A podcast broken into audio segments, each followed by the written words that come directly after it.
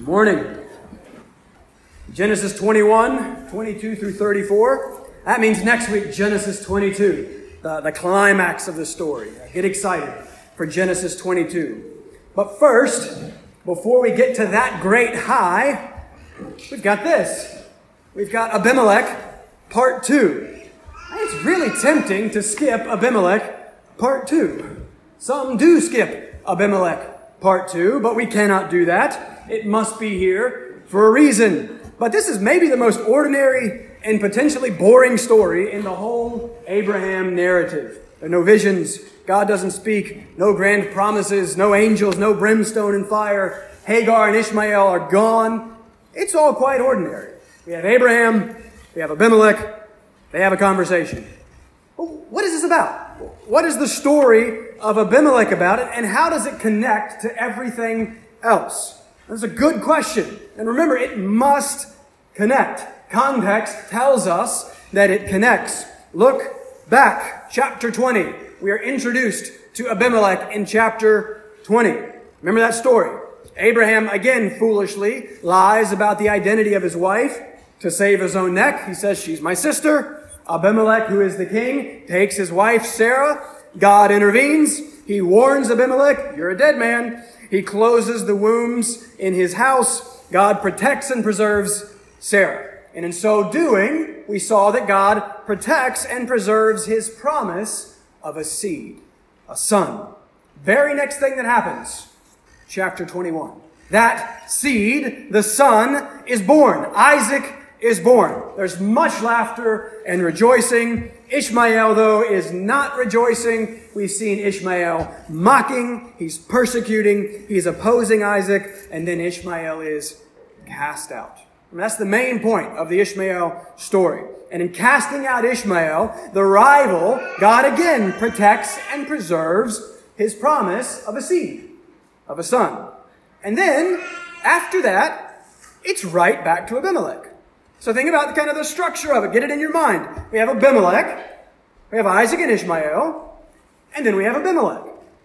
And so what does this second story with Abimelech revolve around?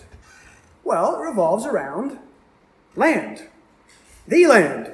As Abraham makes a covenant with Abimelech to stay in the land. Remember, big picture, the, the story of Abraham is all about the grand and glorious promises that God makes to Abraham. What are they? We've summarized them as three things. First one, blessing. 12:2 I will make of you a great nation and I will bless you and make your name great so that you will be a blessing. So God's promise to Abraham is that he will bless him and then through him he will bring blessing to the world.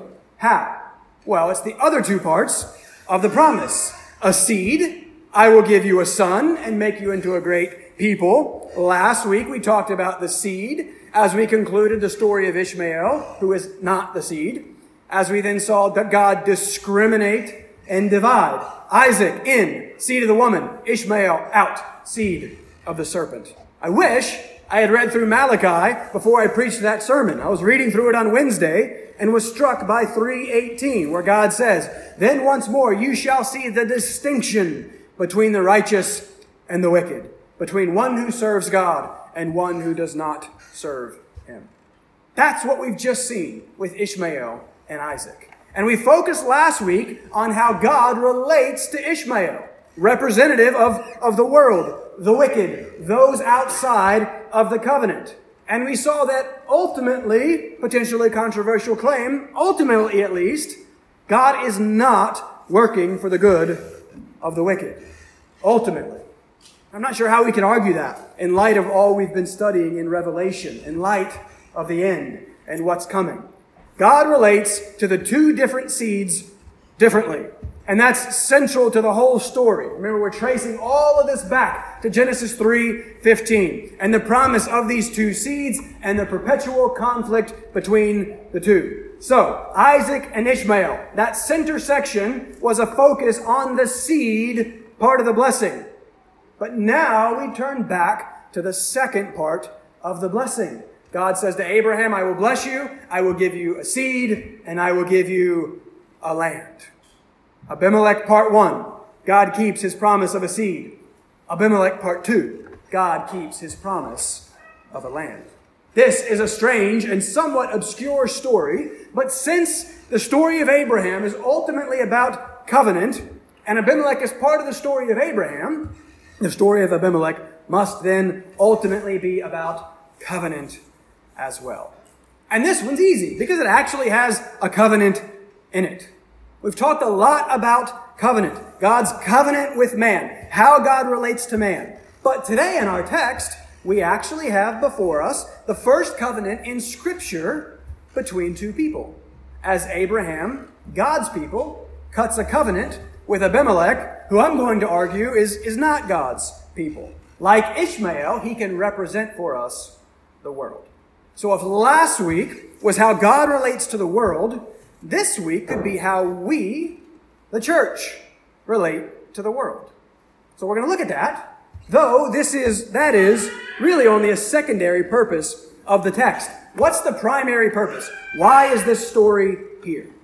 It's to again draw our attention to how God relates to those who are his. his. Here's, I think, kind of the main big idea of the text. God's presence and God's covenant love provides his people rest, security, stability, whatever you want to call it. Or quite simply, God's presence with his people provides peace for his people. That's kind of what we're going to focus on. God's presence with his people provides peace for his people. And here in this story, he's giving Abraham a, a hint, a little taste of what's to come. And in finally giving him some rest in the promised land, he's pointing us forward to the true rest, the eternal rest that awaits all who are his. So that's kind of what we're driving at God's peace with his people. Let's walk through this uh, with four points this morning. We're going to start with what God does for those who are his, how we can then respond to the world in light of that,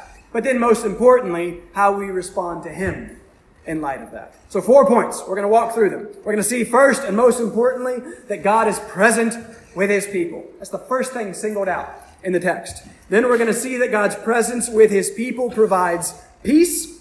Then we're going to see that in light of that, God's people will seek to live lives at peace with not God's people. How do we relate to the world? Let's look at that. And then we'll close with the end and see that God's people live lives of worship. So that's, that's our goal here in the next couple of minutes. Let me read the text for you first, and then we will walk through it. Genesis chapter 1, I'm going to read starting in verse 22 uh, through verse 34. But pay attention, because this is what God wants to say to you today.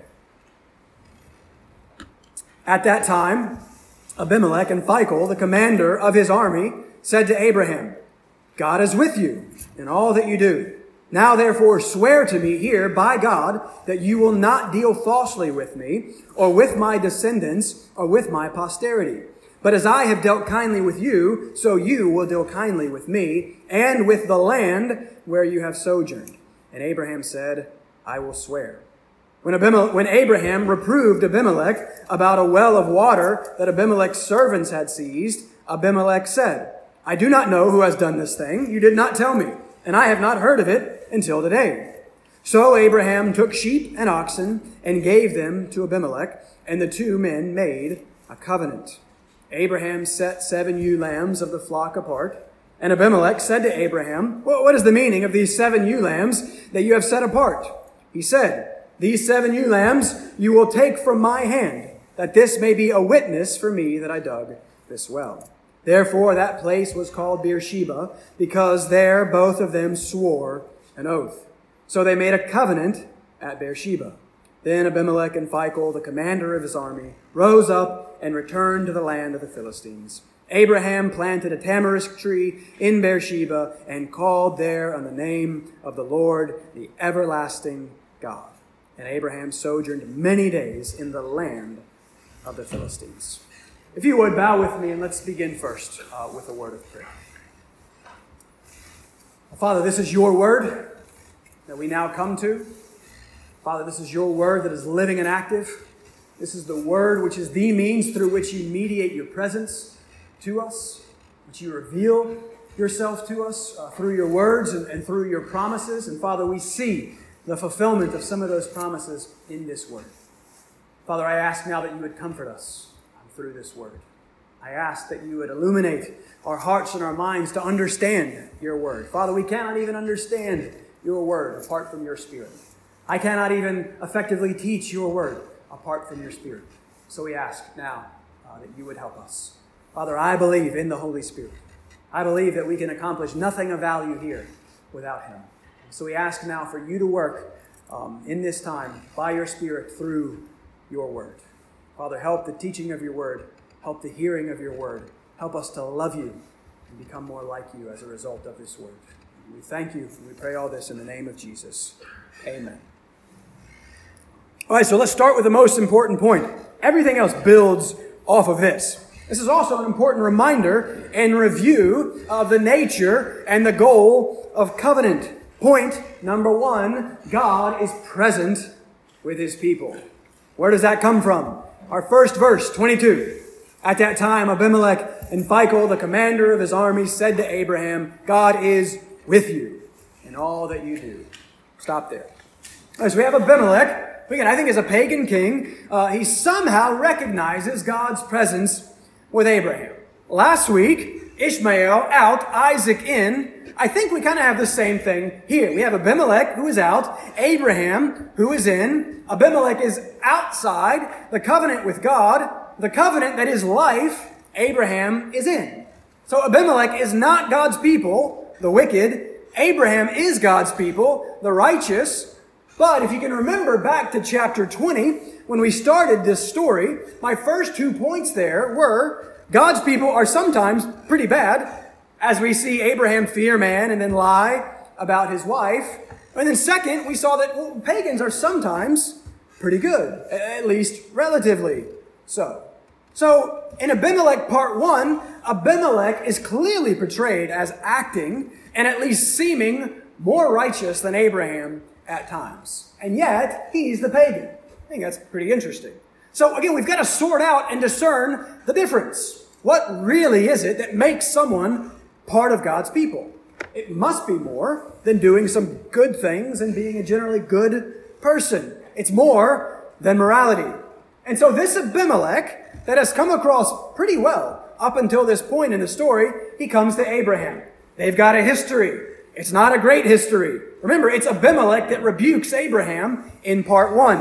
What have you done to us? You have done to me things that ought not to be done. The pagan rebukes the righteous.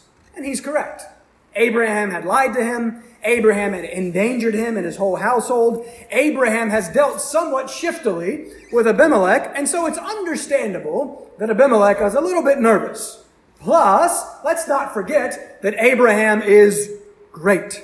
Remember, that's the promise back in 12, 2. I will make of you a great nation, and I will bless you and make your name great. That's already happening. And Abimelech is recognizing that. And remember back in chapter 14, remember 14 is this interesting story. There's this seemingly invincible coalition of kings that sweeps through Palestine, wrecks everything, sacks Sodom, and then rides off with Abraham's nephew, Lot. Well, it's Abraham that actually pursues them, and he's able to assemble, it says, a force of 318 trained men, all of his house. And that was years ago. His house would have only grown. So again, resist the temptation to think of Abraham's house as like little old Abraham in a tent with Sarah and Isaac in tow, wandering kind of around by themselves. No, that's not what this is at all. His house includes hundreds, I think definitely thousands of people. If he is able to, over 10 years ago, assemble 318 trained men from his house, then you add, many years later, you add the other men, the women, the children. This is a massive group of people. Abraham's house is a town. He is great. Abimelech, as king, would have no doubt been aware of all of this. And so he then wisely desires peace with great Abraham.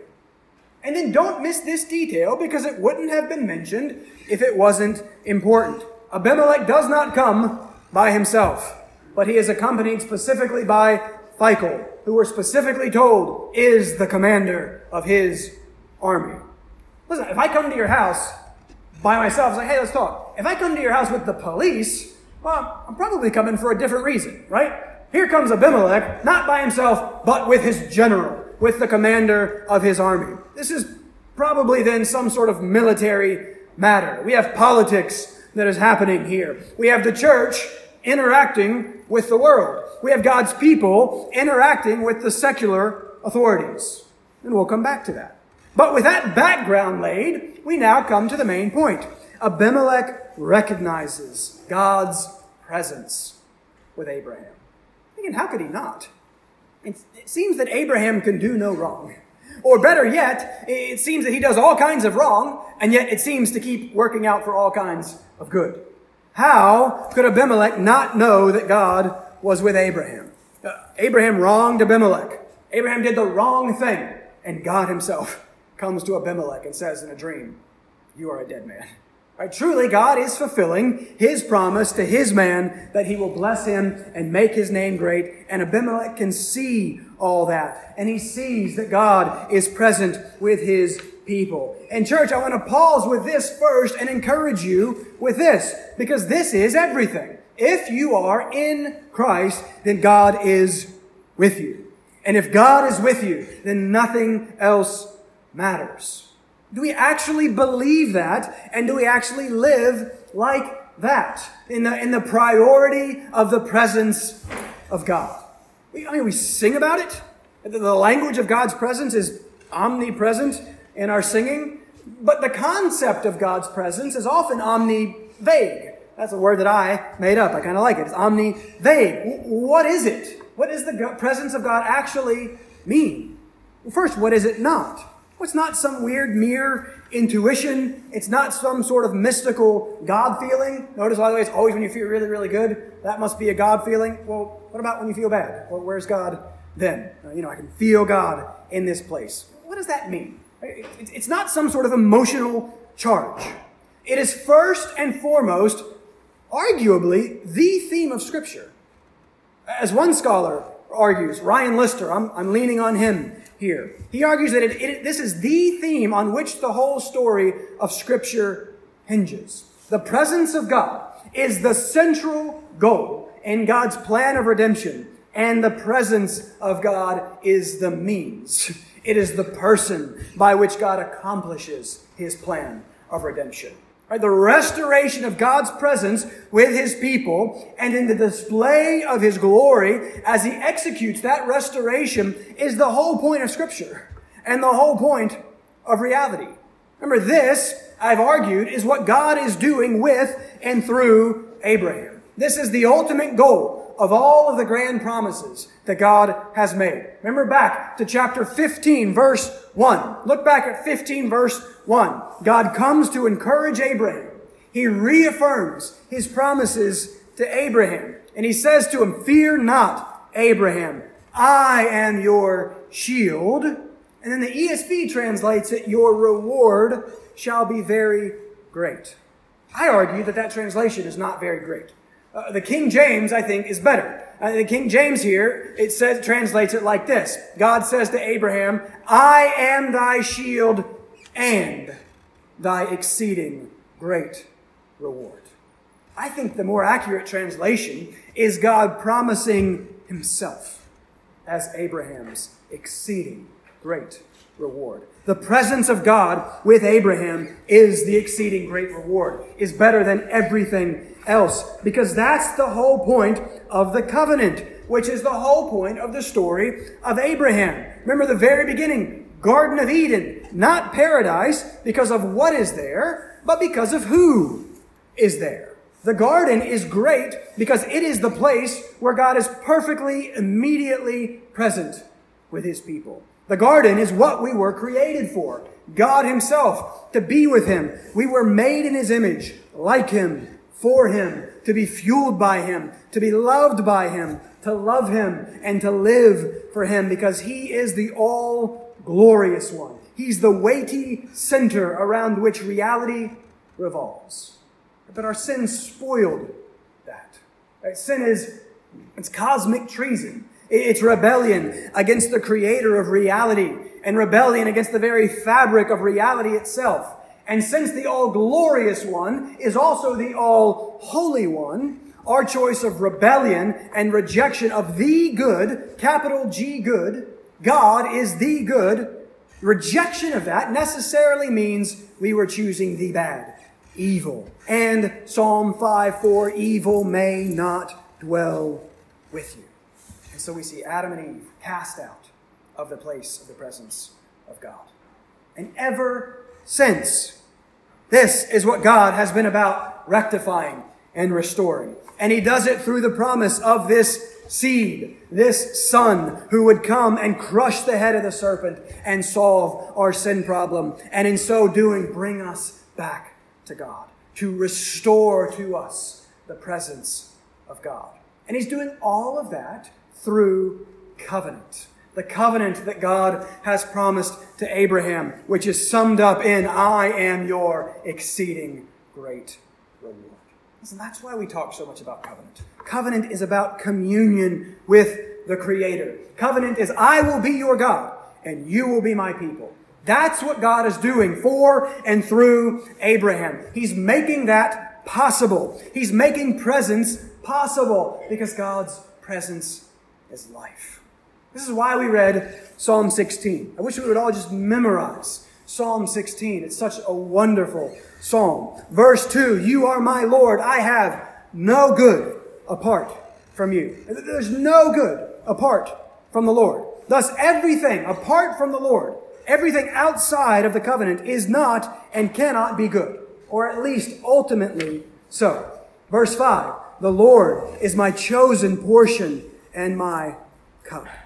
God is what God's people choose. Uh, I love how Steve puts it. Uh, Steve and Paula, welcome back. They're here for their first Sunday. We're glad that you guys are here. Steve has this little prayer handout that you should get from Steve, but he titles it God's portion, our, no, God's presence, our portion. And I love that. Verse 5 The Lord is my chosen portion. He is what we choose above all else. Why is that what we would choose? Why is He the best portion? Verse 11 In your presence there is fullness of joy.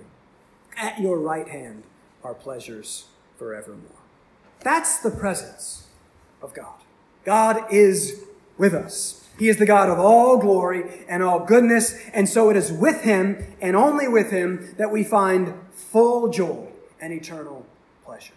Hey, church, be comforted by God's promise. He is your exceeding great reward. God is present with His people.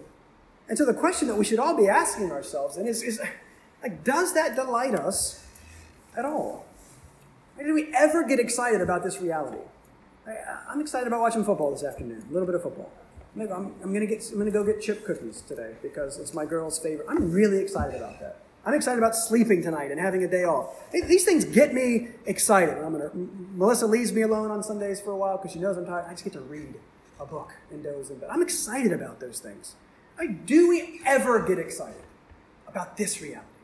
Do we think about this and delight in this and meditate on this? Is there any way we can say that this is the reality in which we live and the goal for which we strive?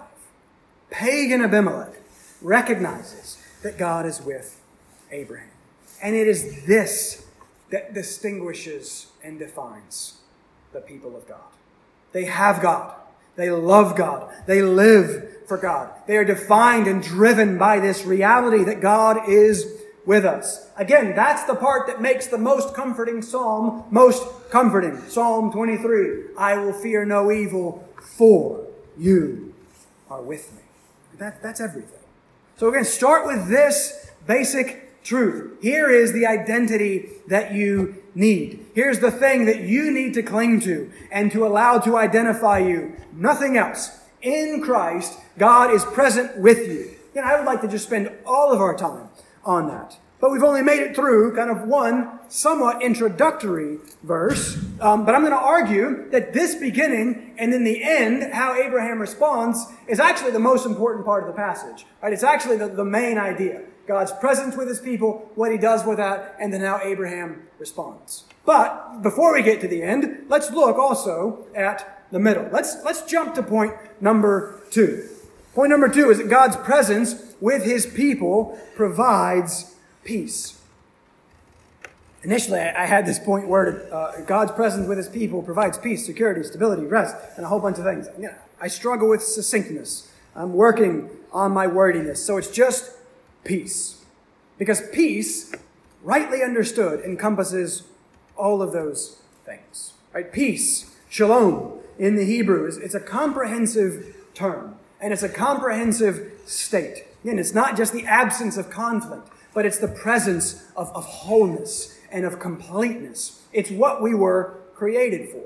And if God is who he says he is and, and, created us as he says that he did, then it is only in him that we can find this, this wholeness and this completeness, this peace. But what does peace have to do with this passage? I mean, everything, I'm going to argue. I think peace is the point of this passage. We will look in our next point at how we are to relate to the world, but I think that's a secondary point of the text. The main point is what God is doing for Abraham, kind of as a, as a pointer to the truth of what God does for all his people. What is God doing for Abraham here? What is the point of this strange story? Verse 23. Back to the text. Abimelech has come with his military commander. So there must be some sort of conflict, uh, or, or at least a possibility of some sort of conflict. And so, 23, Abimelech asks Abraham to swear to him by God that he will not deal falsely with him or with his descendants. Abimelech has dealt kindly with Abraham. We saw that back in chapter 20, verses 14 through 16. Abimelech has given Abraham gifts, and more importantly, Abimelech has given Abraham free reign in his land. He says, dwell where it pleases you. Again, that's a hint of where this is going and, and what this is about. So this is some sort of peace accord here. Abraham, Abimelech is suing for peace. Verse 24, Abraham agrees. But, verse 25, Abraham also accuses. It says in verse 25 that he reproves Abimelech. Remember in chapter 20, we saw Abimelech rebuke Abraham. Now here in 21, we see Abraham reprove Abimelech. You say, hey, you say you want peace. What about my well? Well, apparently, some of Abimelech's men have seized Abraham's well. And again, this, this is difficult for us to appreciate. Um, they're in the desert, not the desert, as my notes say, as I'm noticing here. They're in the desert. Uh, water is life. A well, then, is life. Wars are often fought over wells in the desert. That's probably why Phicol is here. There is the potential for war when something as precious and valuable as water is on the line. And so in verse 26, Abimelech responds. He says, I, I don't know anything about this. Is he being honest? I don't know, maybe. I don't know. The text doesn't give us any indication. I'm naturally skeptical. Kings generally know what their peoples are doing and something as significant as a war over a well is potentially happening, it would seem that the king would know about that, but again, I don't know that. I cannot say that for sure, one way or another. Contrary to any other evidence, we have to take him at his word, as Abraham does here. And so, verse 27, here's the point. Here's the covenant. We get to the covenant.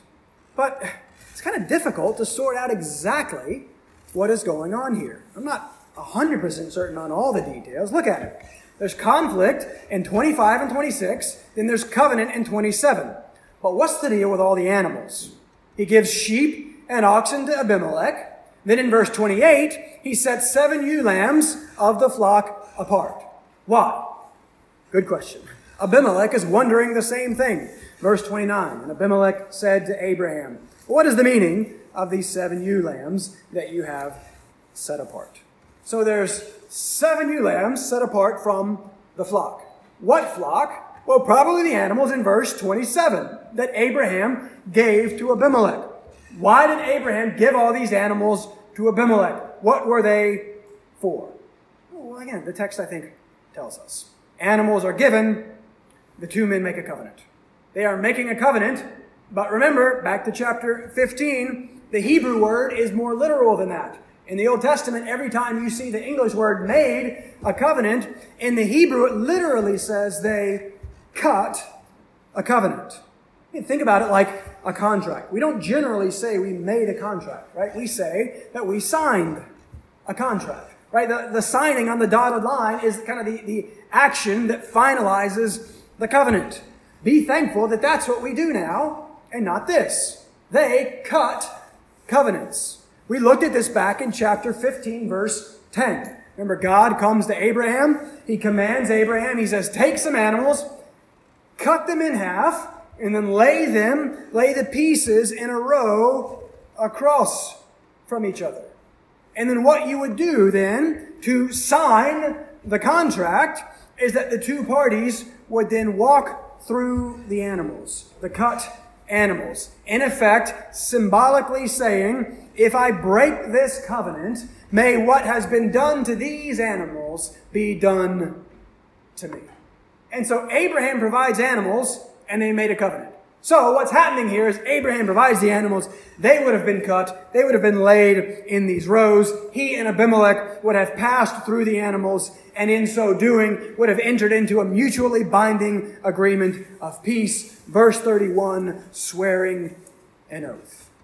Then the set seven apart lambs, the set apart seven lambs, verse 30 says, are a witness what's exactly going on? Well, I think it's the same thing that we've seen Abimelech do in the previous chapter. Remember, if you look back at chapter 20, verse 16, Abimelech basically does the same thing. As he gives gifts to Abraham, remember, he's taken his wife, Sarah, so then Abimelech gives Abraham all these gifts as a sign or as a witness, he says, of Sarah's innocence, that before everyone she may be vindicated. It's most likely that these lambs are a similar sign. The well is Abraham's. The gift of the lambs, Abimelech's acceptance of the gift, as well as their entering into this covenant of peace, all testify to this fact that this is Abraham's well. Crisis averted, peace achieved. And that's the point that we're on. God's presence with his people provides peace. I think that's what God is doing here. I think that's the main point of this somewhat more obscure account. Listen to Calvin. Here's what Calvin writes. He says, Moses relates that this covenant was entered into between Abraham and Abimelech for the purpose of showing that after various agitations, some repose, some rest at length was granted to the holy man. He has been constrained as a wanderer and without a fixed abode to move his tent from place to place during 60 years. But although God would have him to be a sojourner even unto death, yet under King Abimelech, he granted him a quiet habitation. I think what we're seeing here is that God is giving Abraham rest in the land as a preliminary fulfillment of that land promise, as a, as a small foretaste of what is to come. A preliminary peace, a limited earthly peace. God's presence with his people provides peace. And we know that ultimately and primarily what God is providing is, is peace with himself. Remember, that's our need. That's the ultimate need of all men. You don't deal with this need, you don't deal with the need. Romans 5 1. Therefore, since we have been justified, that is declared righteous. Remember, you have to be righteous to be in relationship with a righteous God. We were not righteous. Here's the gospel. Since we have been justified by faith, we have peace with God through Jesus Christ our Lord. That's the objective spiritual peace that God provides for his people. Peace with himself. The God that we made our enemy through our sin, God makes us his children through his son. Peace. And this objective peace with God will then increasingly manifest itself in this experience of subjective peace. Isaiah 26, 3. You keep him in perfect peace whose mind is stayed on you because he trusts in you. One of my favorite verses. The only person who has peace is the person whose mind is fixed on God because he trusts in God. John 14, 27, Jesus says, Peace I leave with you. My peace I give to you. Not as the world gives, do I give to you. Let not your hearts be troubled, neither let them be afraid. John 16, 33, I have said these things to you, that in me you may have peace. In the world you will have tribulation, but take heart. I have overcome the world. Jesus provides peace. In him we have peace. But in the world, he says, tribulation. Amen. Right? We're seeing that right now. But I think what this story is showing us is that not only does God give us objective, eternal peace with Him, but He also, at times, as He does for Abraham here, provides for us periods of temporal, earthly peace, periods of, of rest and respite.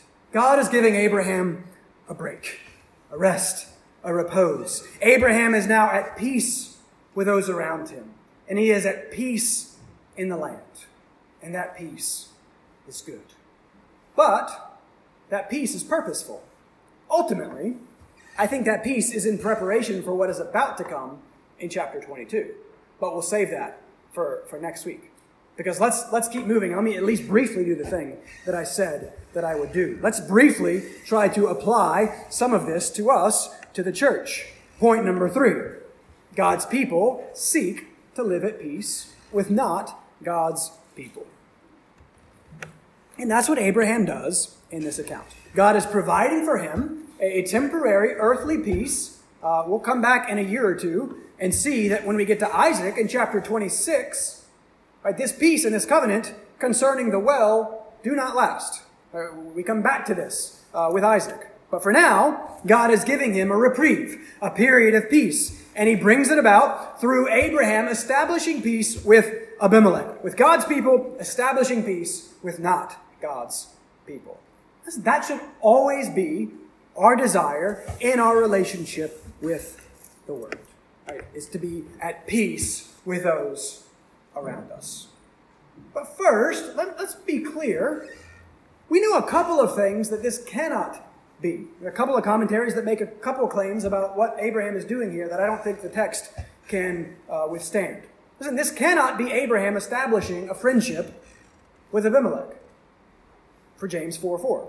You adulterous people, do you not know that friendship with the world is enmity with God?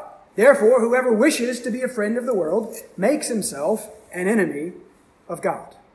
And I wonder if the church believes that, believes God's word today, as it seems that we are increasingly taking steps to align ourselves with the world and to work with the world and to be friends with the world. But we're told very clearly here that that is enmity. Enmity. We don't use that word. We should. That word means hostility. It means conflict with God. We've just been talking about peace with God. James says you cannot have peace with both the world and with God. You can only be aligned with friends with, ultimately, one or the other. So this cannot be Abraham seeking some sort of friendship with Abimelech, if Abimelech is a pagan.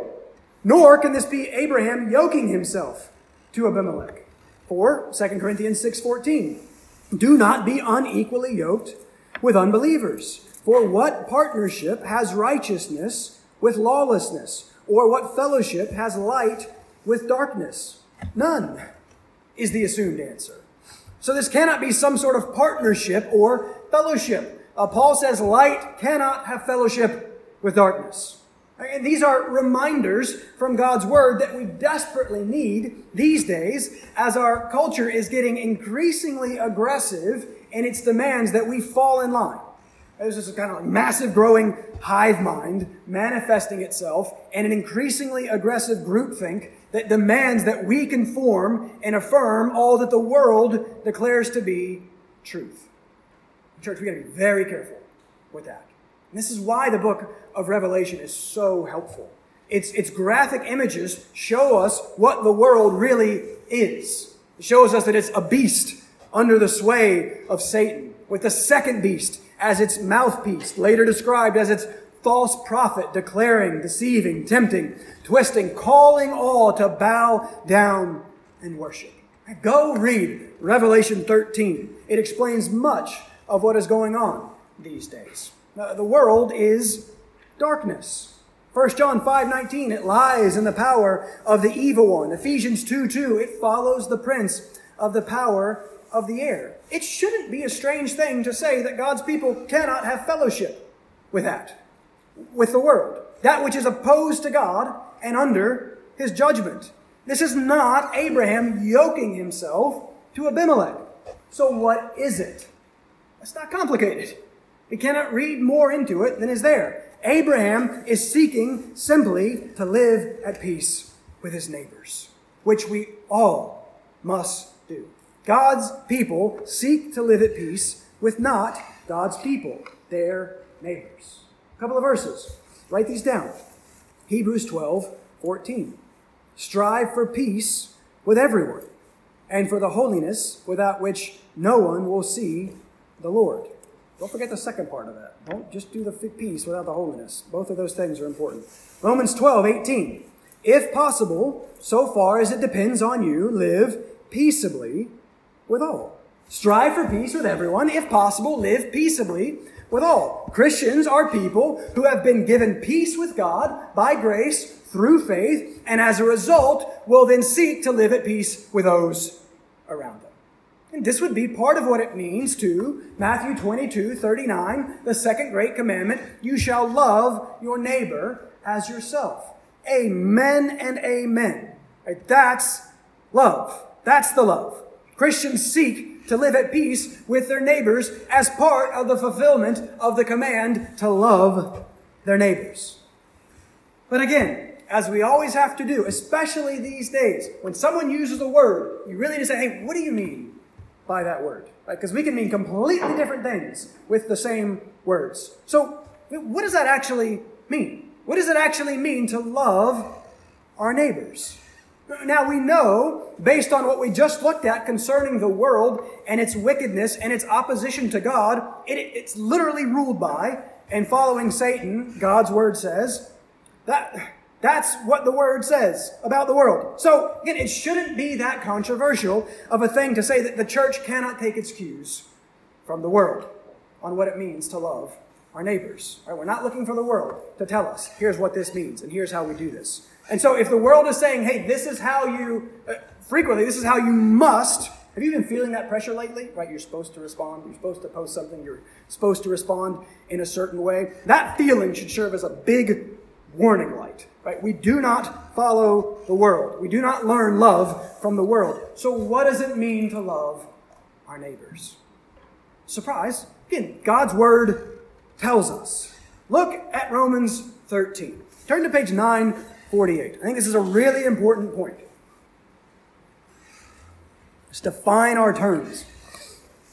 Romans 13, verses 8 through 10. We don't have time to do this the justice that I would like, but let's, let's run through it. 948, Romans 13, verse 8. Paul says, Owe no one anything except to love each other. There it is. Love. Love each other. Love your neighbors. Look, look at what he keeps saying. Look at how he goes on. For the one who loves another has fulfilled the law. Oh, there it is. Don't miss that. Those two things cannot be divorced, ever. Love each other, love your neighbor. That's kind of a strange way to put it, right? Love fulfills the law. But wait, what does love have to do with the law? And here's what the world does not and cannot understand everything. Paul says, Love your neighbor. But still, what does that mean? He tells us, and this is amazing. Go chew on this some today. Love your neighbor, verse 9. Here's how Paul explains love. For the commandments, the law, you shall not commit adultery. You shall not murder. You shall not steal. You shall not covet. And any other commandment are summed up in this word you shall love your neighbor as yourself. Love does no wrong to a neighbor. Therefore, love is the fulfilling of the law. You see what Paul does? Paul defines love with the law. He, he says, love each other, and then he begins to run through the Ten Commandments. I don't think anybody does that today. Love each other. Here's the Ten Commandments. Because that's how we love each other. By keeping God's law. Therefore, there can be no actual love apart from God's law. Therefore, again, the world cannot love in accordance uh, with God's standard because it is not love if whatever it is is not aligned with God's law. It's like Proverbs 28:5 all over again. Evil men do not understand justice. We've already established that the world is evil, that all apart from Christ are evil. We were evil um, before the grace of God uh, redeemed us. That means that many Christians today are listening to evil men and getting all riled up because of what evil men declare about justice. When God's word says that they do not even understand. And it's no different with love. Love is the fulfilling of God's law. And so we love our neighbors first by keeping the first great commandment. You cannot keep the second great commandment without keeping the first great commandment, loving God with all of our heart, soul, mind, and strength. We cannot love our neighbors if we're not doing that. And we cannot actually love our neighbors if we are not then doing so according to God's good law that reveals to us love. So, yes, church, love your neighbors. But don't look to the world to sort out what that will look like. Don't see the world doing it and say, oh, maybe I better probably do it that way, or maybe I'll be called out or something. No, look to God's word. What is love? It means to seek the good of the loved. It is not love, then, if it is not serving the other for their good. And as we just read in Psalm 16, there is no good apart from God. He is goodness personified. We cannot then love our neighbors if we are not doing so in reference to their standing before the Lord. We cannot then love our neighbors if we are not doing so in reference to eternity. We are not loving them if we help them gain the whole world, but leave them in the condition of forfeiting their soul. What would that profit them? Nothing, Jesus says. But listen, let's be clear. We're also not loving them if we just ignore their other, more earthly, immediate needs. As God brings neighbors into your life that will have these needs, you are going to have opportunities as a Christian to demonstrate God's love and demonstrate your care for their spiritual needs by caring for their physical needs. But don't divorce the two. If you are actually loving that person, then you will, as we saw in Sunday school this morning, you will minister to those physical needs for the express purpose of pointing to and ministering to their ultimate spiritual needs. You will meet that physical need while calling them to the only one who can meet their spiritual need, Jesus Christ. True love demands that we care for the souls of men and that we seek to live at peace with those around us so that we may better do so. That's why we should ultimately seek to live at peace with not God's people. Because peaceful relationships will allow us to proclaim the gospel freely and more effectively. 1 Timothy 2, 1 through 2. A pretty relevant verse. I didn't know Peter was going to pray this. Uh, first of all, then, I urge that supplications, prayers, intercessions, and thanksgivings be made for all people, for kings, and all who are in high positions. So Christians are commanded by God to pray for those whom God has ordained to be in authority over us, no matter who they are. Paul wrote that when Nero was the emperor. He says, pray for Nero. Right, we're called to pray for our leaders. Do we ever actually do that? But why are we commanded to pray? For our leaders. To what end? Paul tells us. He goes on. That we may lead peaceful and quiet lives, godly and dignified in every way. You see that? Peaceful, quiet, godly, dignified. Yeah, if only that was what we were known for right now. But it, this is what we are called to. And, and why is such a life of peace good? Remember, main point God's presence with his people provides peace. Ultimately, we know that it is peace with God that he provides. We were at enmity with God, in conflict with him, under his right wrath. Christ takes that wrath so that we can be reconciled to God. So we have peace, spiritual peace. That's what the story is ultimately pointing us toward. But we are also seeing that God does at times provide periods of peace on earth in this life, but he does so not just to make our lives easy and comfortable. Here's maybe the problem. Here's where the church has failed in the 20th, 20th, the American church. We have all probably failed. God's kindness was meant to lead us to repentance. Maybe God's period of peace was meant to lead us to actually do something with it and to proclaim the gospel. Um, we haven't done that. He doesn't give us these periods to make our lives easy and comfortable so that we can get rich, retire early, achieve the American dream, and, and live our best life now. No, He does this for a purpose the purpose of proclamation. It's peace for proclamation. God's people seek to live at peace with not God's people, ultimately, so that they can do whatever they can within their power to gain a hearing for the good news of the gospel of peace. That's what the church is and is for. 1 Peter 2 9. You are a chosen race, a royal priesthood, a holy nation, a people for his own possession. Why? That, purpose statement, church, here's our purpose, that you may proclaim the excellencies of him who called you out of darkness into his marvelous light. Is that what we are proclaiming right now? In our churches, in our families, our neighborhoods, on social media, are we proclaiming the excellencies of Him who called us out of darkness into His marvelous light? Is that what you talk about ever? Post about? Is that what drives you? Is that what you are passionate about? And if not, and I'm talking to myself here, if not, we, we have to repent. How could this not be the thing that we are most passionate about? We were dead, but God made us alive. We were destined for an eternity in hell. God rescued us and gave us an eternity in heaven. We existed in a condition of misery and sin along with the world. God gave us blessing and righteousness. You are in a state of conflict with God Himself. God has given you peace. Guys, that must excite us. That must be why we ultimately seek to live at peace with those around us, so that we, so that they may come to know the God of peace through our proclamation of the gospel of peace.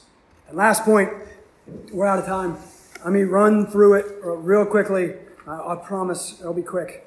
Um, I'll be brief. I shouldn't do those. I shouldn't say that. I take that back. Um, I will be quick. Notice three times 31, 32, 33. Look at it. We have repeated the name of a place, Beersheba. You'll see at the bottom of the page, footnote number two there. It's a fun word. In the Hebrew, it could be translated to mean either the well of the seven or the well of the oath. Verse 28, we have the seven lambs. Verse 31, they swear an oath. This word could refer to both of those things. This is going to be a very important place for the rest of Genesis as a major residence of Abraham, Isaac, and Jacob. And it will be later important as distinguishing the southern, southern boundary of Israel, the land, the promised land, as we'll at times see the formulation from Dan to Beersheba, from the north all the way to the south. Dan to Beersheba. Abraham is in the land.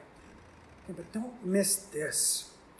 I'm, man, I'm poorly breezing over potentially the most important part of the text. Again, the point of this text is not primarily about how Abraham relates to Abimelech. Uh, that's dependent upon this how Abraham relates to God in response to how Abraham, in response to how God relates to Abraham. And so notice verse 32. The most important thing that Abraham does in this narrative doesn't happen until after the pagan departs. Verse 32 Abimelech leaves. Verse 33 Abraham worships. Abraham plants this tamarisk tree. What's, what's that about? Well, trees don't generally grow very quickly. So if you're planting trees, it seems that if you yourself are somewhat planted, God has blessed Abraham with some sort of preliminary peace in the land, and so Abraham puts down some roots, literally. Remember also that we are in a desert. The whole story has revolved around a well, which is life in the middle of a desert. A tree, and if you're reading in the King James, you'll see that this translates this as Abraham planted a, grove. It could be referring to, to more than one tree, many trees. So, here we have a bit of life. We have an oasis surrounded by all this death. We have an oasis in a desert, life in death. Maybe a little bit of paradise maybe a little taste of Eden on earth. Remember, they were cast out of the garden, away from the tree of life. Here is Abraham back in the land, another garden, another place of God's presence. The first thing mentioned is God's presence with Abraham, and then now here is God's man whom God is present with planting a tree. Again, whatever, I don't want to speculate too much. So, again, whatever exactly is going on, it's an act of worship. As we see Abraham do this and then there call on the name of the Lord. The Lord, notice this, new name here, first time this is used in the Bible, the Lord Yahweh, the everlasting God. There's been a lot of wandering and a lot of changing in Abraham's life. Now there's some settledness, some security, all as a result of God, the everlasting God, the unchanging God. And so, church, good news. God changes not amidst our changes. The changing world has no effect on the unchanging God. The ever changing and ever failing culture has no effect on the everlasting God. And so God's people can rest securely and cling to their unchanging God, their sure and steady anchor in the midst of all the change. And they can worship Him. So, God's people worship. Not God's people depart, God's people worship. And again, here we have a clear manifestation of the fundamental distinction of God's people and not God's people. The righteous and the wicked. God's people live lives of worship. I don't care what you're doing. If this is not what's behind it, if this is not the fuel and the motivation for whatever it is that you are doing, then whatever it is, it's not Christian.